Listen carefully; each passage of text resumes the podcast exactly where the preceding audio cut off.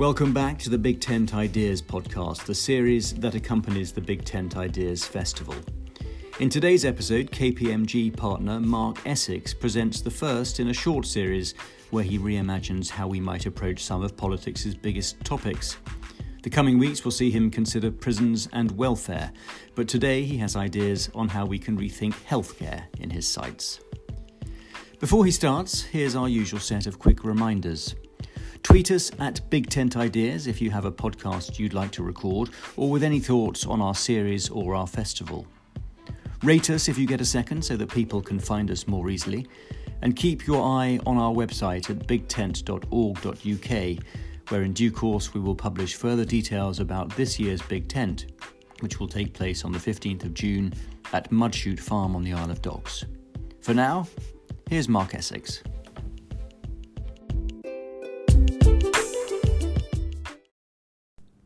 The future is already here.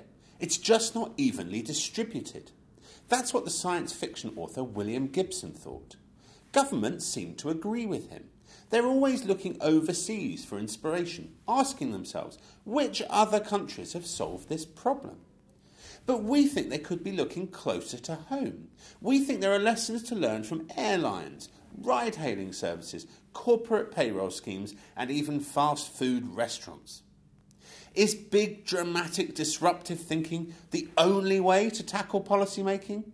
Absolutely not. In most cases, incremental improvement is the answer. The steady and systematic betterment of the service, learning by experience and data. But when travel was revolutionised in the 1880s, it was not by creating a marginally improved horseshoe. And it was not a blacksmith who came up with the motor car, but an engineer, Carl Benz. And I note that in today's urban commutes, it will not be engineers who improve travel times or efficiency as much as the programmers of the artificial intelligence software that cars will use to communicate with each other and optimize road usage. And so too, today's policy changes will need the widest range of experience to beat the trade offs. We have thousands of client conversations every day with different businesses. We are used to taking the best of one sector and applying the learning to another. We see the benefits of disruptive technology and new business models.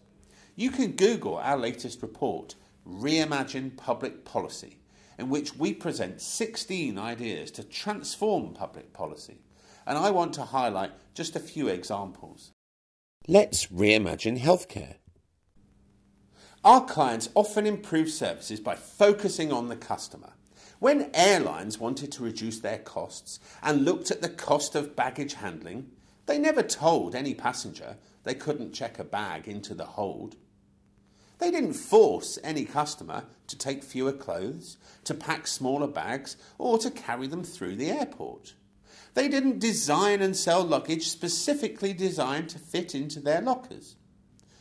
All they did was unbundle the service they offered. They charged a different price to people who wanted to take more luggage. They used pricing to change behaviour. The customer remained in control, and the airline spent significantly less on lifting bags, which turned out to be less necessary than we thought air travel uses less labour per journey than it did. That's a productivity improvement gained simply by focusing on what really mattered to the customer and offering a wider range of options. In Reimagine Healthcare, Jason Parker applies that thinking to our beloved NHS. Now, he is not recommending charging cash at the point of delivery. That just doesn't work in Britain. But what if we all got a budget at the start of each year? Our own personal slice of the NHS budget, which we control ourselves. Of course, it would have to be needs based. If you have long term conditions, your budget is bigger. But you can decide how to use it. Then we could say a doctor's appointment at 8am costs more than one at 11am. One at 7pm costs still more than that. Without forcing anyone out of the peak time slots, we could decide how important it was for us to have an appointment before work. Missed appointments cost the NHS almost a billion pounds per year. If we pay this notional money at the time we book an appointment, we're more likely to turn up. And just like airline passengers, I think our behaviour would quickly change. And that could mean our NHS could become more efficient, but without rationing, without fining people, and without cuts. I hope these ideas have proved of interest. We use these techniques every day in our advice to corporate clients. Why can't this kind of thinking work for post Brexit Britain?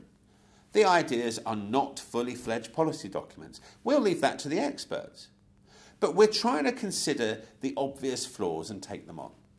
It may be that despite our testing, there are good reasons why the ideas won't work. In which case, please tell us.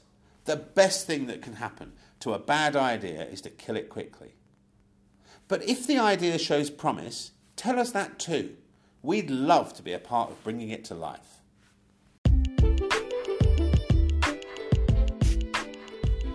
That was a big tent idea from Mark Essex of KPMG. He'll be back with more on prisons and welfare in later episodes. If you have a big tent idea you'd like to get out there, get in touch and save the date of the 15th of June, where we'll be discussing plenty more of them. Thanks for listening.